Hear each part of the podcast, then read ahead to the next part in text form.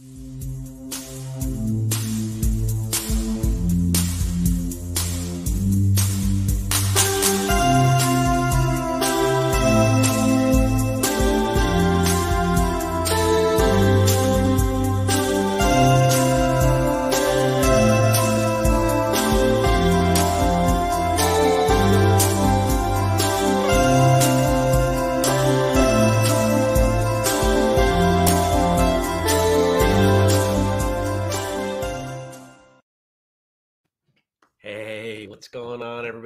Today is Tuesday. It's September 20th, 2022.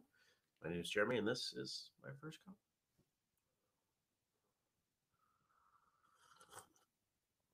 Good morning to Brian and Gad and Frank and Stacy and Liz and all the rest of you, whether you're watching live later or listening. Thank you for coming by. What's going on? How was your Monday? How'd it go? Did you check out that episode of Martial Arts Radio with Wesley Chu? Did you see what I was talking about? That it's, it's kind of kind of some different stuff going on there. Martial arts became writing, and just it was different, and I liked it. I like when it's different. I like to mix it up. Good morning, Dennis. And here we are. It's Tuesday. It's an interesting Tuesday in that I moved a number of appointments from yesterday to today. It's supposed to be not a recording day, but Andrew and I are recording, so it's it's all over the map. My my day is full of meetings, but that's okay. It's all good stuff with good people. Uh, I, don't think any of you, maybe some of you, I'm not sure. I don't remember. I'm still waking up. Good morning, Jenny. I had an interesting I want to call it interesting. An interesting experience yesterday. Um, I had lunch with a client and her staff, and as we're finishing lunch, this group always likes to get dessert. It's not something I generally do, having dessert out, but had, we were at an Italian place. I had some tiramisu. It was absolutely delicious, and then was headed out for dinner and drinks to celebrate a friend's new job And I started getting sinus pressure. I'm like, well, what's going on here? This doesn't make sense. I don't think it's pollen. It's pouring rain. Kind of hard for the pollen to make it to my face. Well, it turned into a full blown migraine by the time I got home. It was brutal. And I think it was a combination of being dehydrated and maybe the sugar in the tiramisu. And in fact, somebody that we were having lunch with, she said she rarely has sugar anymore because it causes migraines. Is that something any of you experience? Does does sugar cause migraines for you? Because that would be a bummer. But I don't want to deal with what I dealt with last night. Oh, it was rough. Uh, good morning, Andy. Gad says yesterday's episode was a great interview. Curious about his novels now, and he was born in Taiwan with a with a heart. Gad has quite the affinity for Taiwan and for Chinese culture overall. Yeah, I was also curious about his novels. Uh, I would love to say I'm going to dive in and read them all. I don't make time for reading. It's not something that's important to me, and it's something that I am more comfortable saying now. You know, I used to say, "Oh, I'm going to try," or this. No, I know what I've got in my life. I know what matters to me. Reading books is not important to me. Audiobooks, because I can do those while I listen to other things. So if there's an audiobook version, I'll I'll read it, listen to it, whatever verb you want to ascribe. uh, so Frank's let the cat out of the bag, so I guess it's okay for me to do so. He says, I'm hoping Jeremy will read the bonus jokes I submitted for today's episode. You might even say I went scouting for some good jokes yesterday.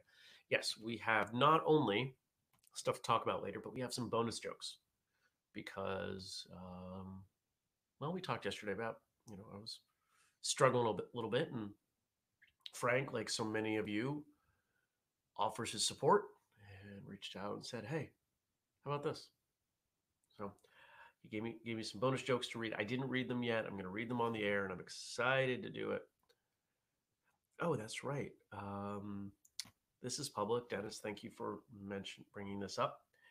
It says Andy, congrats on your engagement. Yes, uh, Andy and Kelly, two frequent viewers of this show, are now engaged. I'm so pumped for both of you you're awesome together.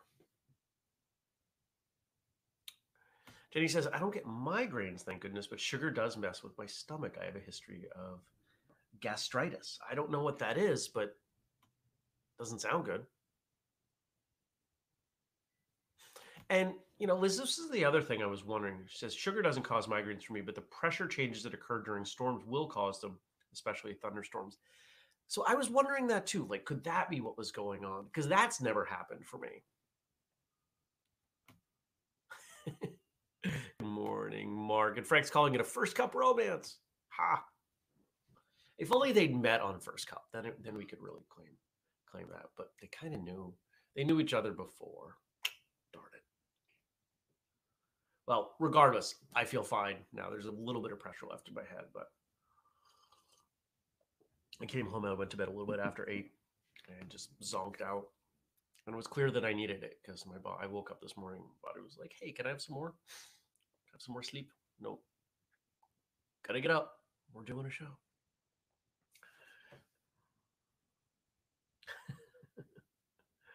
oh, Stacy gets that too. And Jenny says the most basic definition of gastritis is inflammation of the stomach lining. From there, it gets complicated you know it, this all this stuff is just fascinating to me it really is we were talking yesterday at dinner what were we talking about health wise there was something that popped up don't remember but one of the people in attendance is a doctor so um, i've actually i've i've known her for shoot 20 years and have learned a lot from her she's been someone i've, I've leaned on at times say hey what, what should i do here what do you think and she knows her stuff. That's helpful. oh, and Kelly is here. Congratulations. Or if we want to be super official, it's congrats to Andy and best wishes to Kelly. I don't know why it's different. Jenny says, guess what is a primary factor of gastritis? Stress. Who knew? Oof. Well, I am I'm working on de-stressing. I will say yesterday went really well. I was a lot more honest with myself about what I needed to do, what was important, what my priorities were. And I didn't start work until nine. I relaxed out here. I watched a little TV. And I think that's something I'm, I'm not saying I'm going to do it every day, but something I'm going to start doing is trying to treat my work separately from the rest of my life instead of allowing it to be so blurry. It's something I, I, I need to try.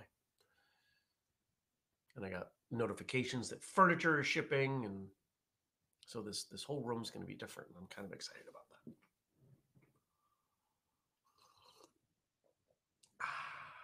Coffee is very good this morning. I'm out of cream. Got butter in the coffee this morning. It's still coming out real good. All right, let's do the jokes. Let's see where those take us. Uh, right there. That's where they're taking us to start. Bonus jokes. Be prepared is the scout motto. So here are some scouting jokes. My dad said he figured out why he couldn't stop eating Girl Scout cookies. Because he's all because he always wants always wants Samoa. Do you know they changed the name of Samoas? They are now Caramel Delights. Who does a good turn daily and floats in water? A buoy scout. A guy stole $600 from Girl Scouts selling cookies outside of a grocery store. They now have to sell eight boxes to make up for the loss. I don't get it. I feel like I'm not awake. My apologies. Oh, okay. Because they're expensive. $600. They have to sell eight boxes. Got it. That one shouldn't have been hard to get. Um, did you guys see this was like the first or second year that I think was Colorado, maybe California, whoever legalized marijuana first. And there was a Girl Scout troop who set up outside of a dispensary and they made some astronomical amount of money, like like thirty thousand dollars in a day. How many scouts does it take to change a light bulb? One, but it takes a few days because they only give it a good turn daily. How are socks like scouts? They always come prepared.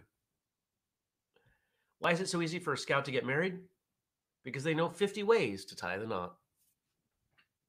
One of my Boy Scouts asked me, Sir, is this snake poisonous? I said, No, that snake's not poisonous at all. So the boy picks up the snake, which bites him, and the boy starts to spasm and foam at the mouth as other kids look on in horror. I continue, but that snake is venomous. Poison is ingested or absorbed, while venom is injected. Let's get it right next time, boys. That is dark. I love it. Oh, that's funny. There's a meme I've seen kick around before, and if if you bite it and you die, it's poisonous. If it bites you and you die, it's venomous. I think that's funny.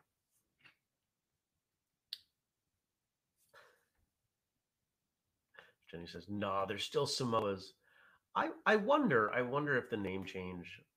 You know, I pardon my ignorance, but is Samoa a Native American word? Is that why they did that?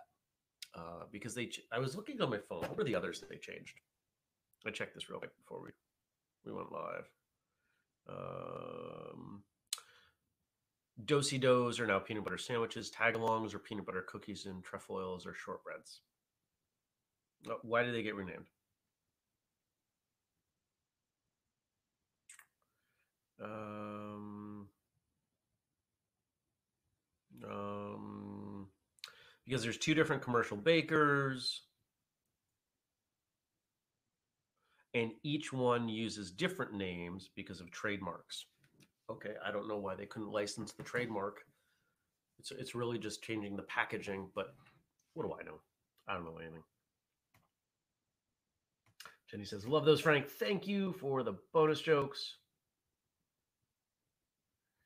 Yeah, I, I vaguely remember that at the time it was to make sure that everybody had the same names for the cookies. I think Samoa is a good name for a cookie. Those are my favorite ones. We used, my mother used to buy a box of Samoas and a box of Thin Mints. I think I still have a few boxes of cookies left. They are in the freezer, the chest freezer, because I don't see them and Thin Mints frozen, way better than not frozen. Thin Mints as a cookie, I find to be a little underwhelming. You know, they're, they're fine. But a frozen Thin Mint, yeah, that's a good cookie right there. Samoas are Stacy's favorite too. Well, yes, was says Samoa is a country in the Polynesian Islands. It's true. But is it right? Because we, we don't you know, we're trying to be culturally sensitive. And I, I just, I don't know. It felt like a Native American word. It felt like it could be that. But I'm assuming they're not named after an island. But what do I know? Mm. Jenny says Samoas were awesome. I use the past tense because I haven't been able to eat them in years and I'm going off of memory. Dennis says trefoils are the shizzle. Uh, well, Jenny, don't forget there are plenty of websites out there that have recipes for making your own knockoff Girl Scout cookies, and I bet with your experience baking, you could come up with a way. I bet you could do it. Coffee's really good this morning. Yeah. So what else? It's it's a lot of getting ready for free training day. That's really what I'm focused on is fo- is prepping free training day stuff. We are now just shy of three weeks from Atlanta, just shy of a month for Portland, and just shy of two months, we're at seven weeks for Northeast. It's a lot to do, but we're doing it. Oof, that just made me nervous. Like, it's all good. It's all good. Um, all right. So I had a question for you guys before we we look at the stuff Frank sent over. Frank sent over some stuff about being prepared, and so we're going to talk about that. But I I had a thought, and I don't know if this is a deeper thought that we'll need to unpack tomorrow, and I'm guessing so. But you know, how do we balance respecting the tradition of what we train with new information that might come from cross training or a better understanding of biomechanics or just what works for you personally. How do we reconcile those two things? Now, I know there are some people who will never look for anything beyond what they were taught. Ooh. For some people, tradition is all that matters. And then you've got people kind of on the other end, and they say, you know, I, I don't care what worked then or what works for you. I care only what works for me. And I think most of us are somewhere in the middle. And so that's been rolling around in my head for a little bit. I thought maybe I'd offer that up to all of you to see what thoughts you have. And if it starts to get deep, then you know we'll we'll work on this tomorrow.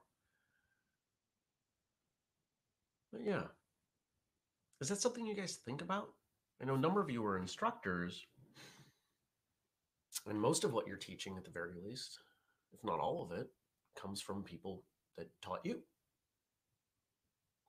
And most of you, if you're teaching, the majority of what you were teaching came from a single source.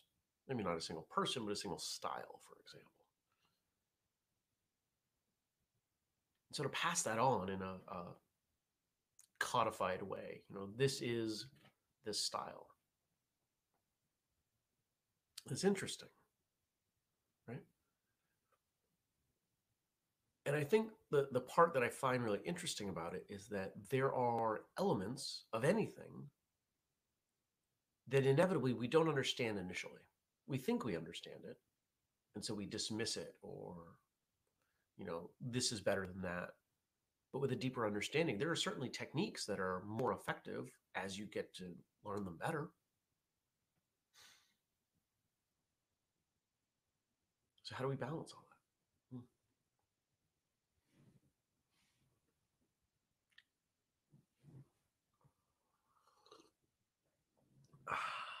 Hmm. I'll give you a couple minutes to see if anybody comes up with anything. What am I doing later? Oh, we have a we have a uh, there's a meeting this evening, right? Don't we have a meeting, Stacy?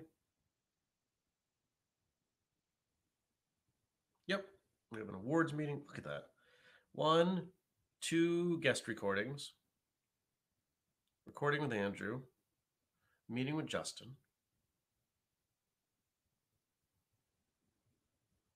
call with Craig. So much stuff. Pretty much going to be sitting in a chair all day. That's not exciting. I'll have to do some jumper jacks in between, move around. Danny says, I think it helps to understand why something is taught and why it is taught a certain way. If something comes along that better fits that why, it makes sense to adapt. Yeah, I'm with you.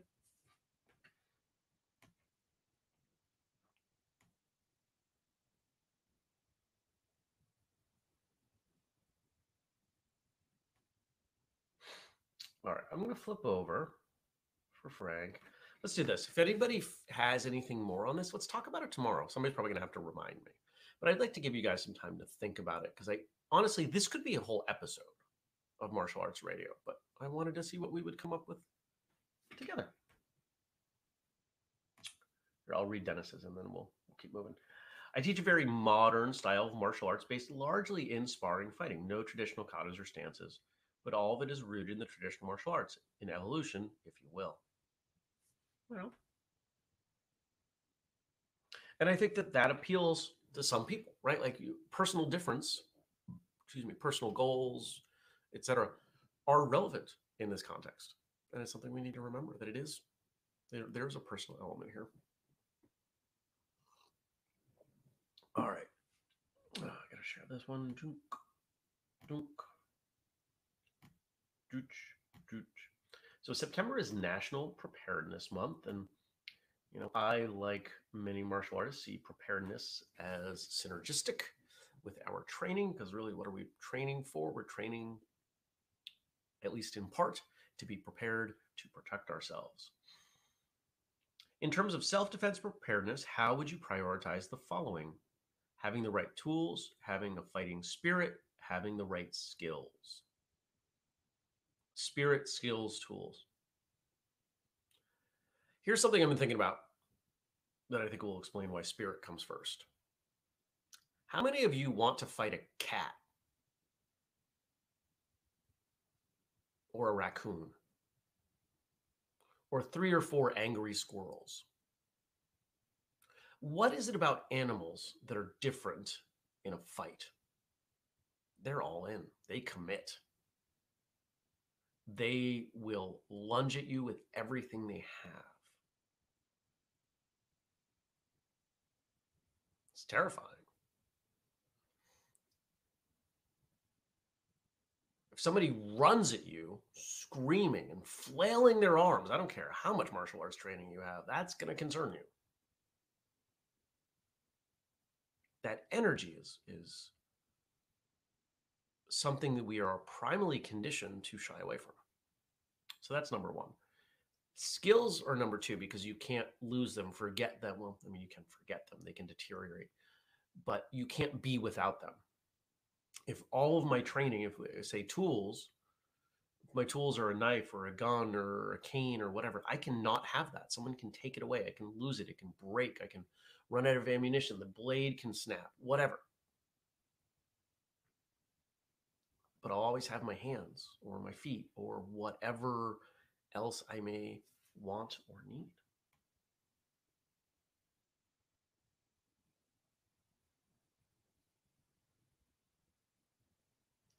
Mm.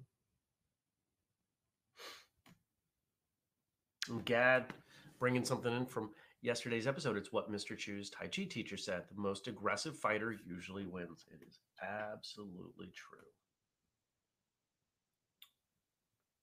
Curious if anybody sees it differently. If you do, drop it in the chat. Number two, from a global perspective, it's easy to get caught up in the material aspect of life in a wealthy country like ours. Do you think there is such a thing as having too many self defense tools?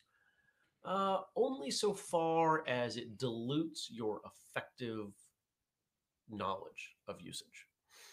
Right? This is the argument against cross training too early, is that it makes it harder to learn things. If I want to learn, I don't know, how to defend myself with a gun and a knife and my belt and a cane and all these things, I should probably put some time into one of them and develop some reasonable level of competency before I move on to the next one. And ideally, I still revisit the first one periodically to maintain that skill.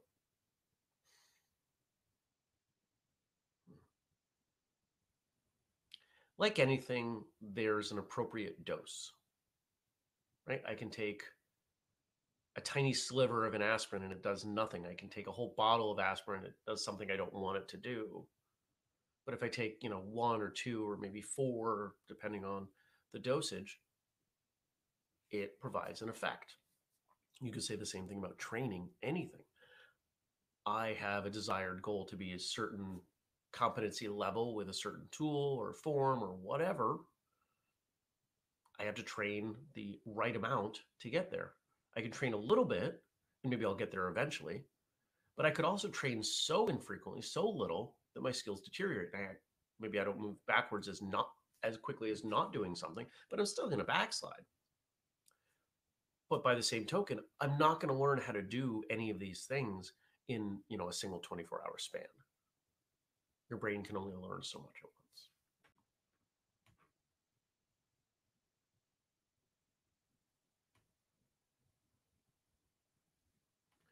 Kelly agrees. Spirit absolutely first. Someone can have all the skills and tools, but don't feel like they are worth defending themselves. They won't. It's important to remember you are worth fighting for.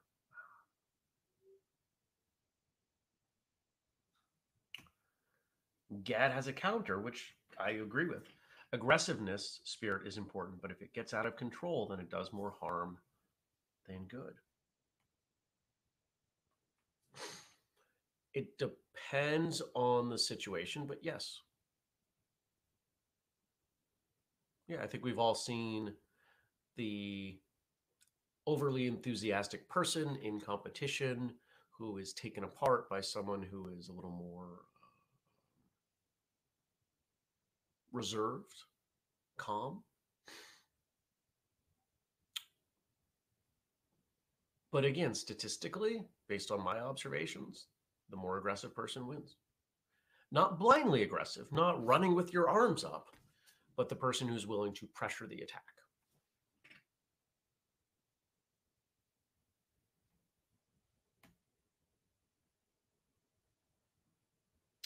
And number three, let's talk about what Jeremy uses for everyday carry. And let's open it up to the chat about what y'all use for everyday carry.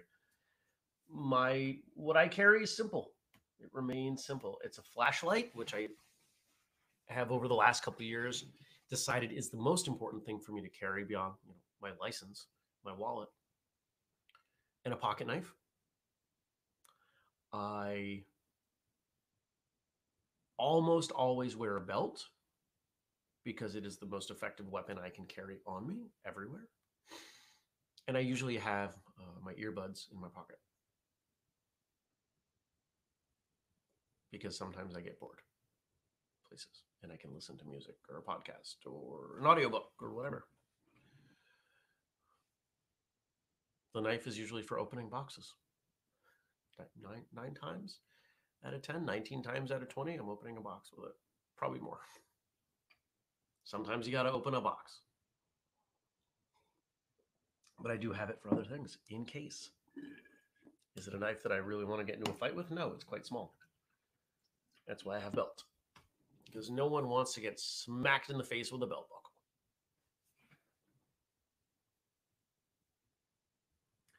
Gad says pocket knife and mobile phone. Yes, I, I generally have my phone on.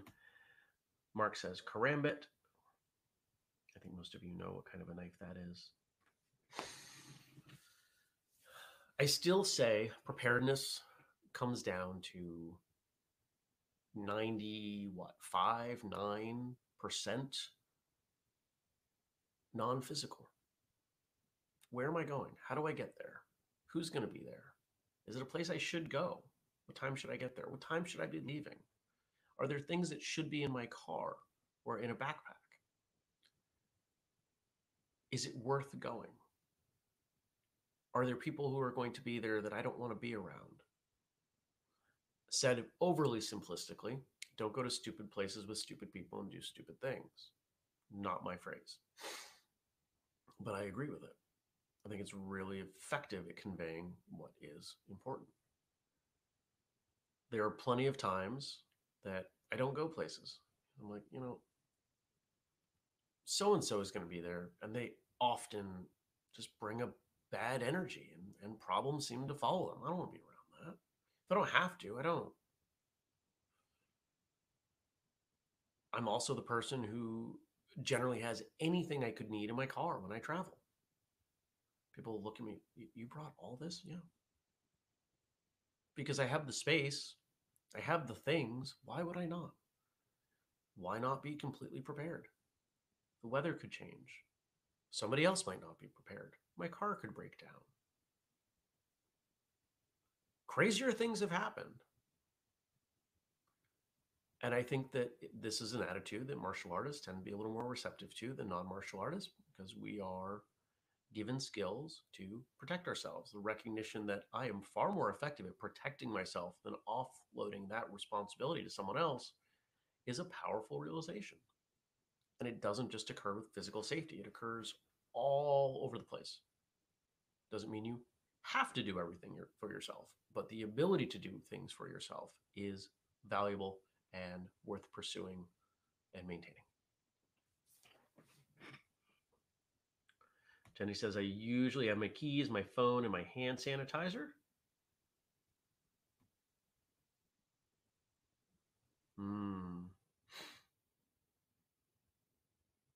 Stacy's making a reference to an upcoming book release, soon a soon book release. It'll be there soon. They're shipping any day now, from what I've heard. So there we go. We will talk more about tradition versus new information tomorrow when we meet. 6:30 a.m. U.S. Eastern Time on Facebook, YouTube, and Twitch. Thank you to everyone who's been joining on Twitch. I've seen a few more come on and, and start following us. So thank you. Yay. And if you want to support the show and all the things that we do at Whistlekick, uh, the first thing is make sure you get to a free training day because I would love to see you because everything that we do seems to launch from those. Not everything, but a lot of the things that we do. It's great. Uh, you can find a page at whistlekick.com talking about free training day under the individual section. And it's all the information you need, links to the individual events, etc. But you've also got the code first couple and five to buy something like a shirt for free training day or sparring gear, which we still have quite a bit of, or I don't know, whatever else. There's a ton of stuff over there. Mugs. You can also join the Patreon, patreon.com slash whistlekick. Uh, we've got a new, another Patreon hangout coming October 6th. And don't forget, there's a ton of great stuff that you get as a Patreon contributor. Starts at $2 a month. But if you want the whole list, it's the family page. And I updated the family page with something kind of fun yesterday, whistlekick.com slash family. You got to type it in.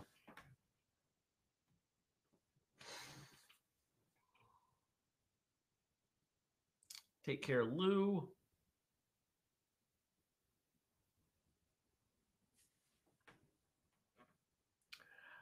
Ah.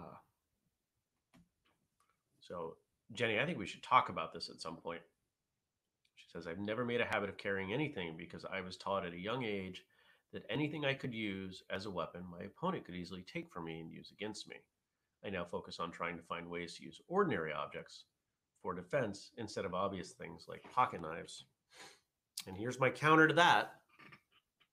If that was true, would you want your opponent to have a pocket knife? Because you could easily take it from them.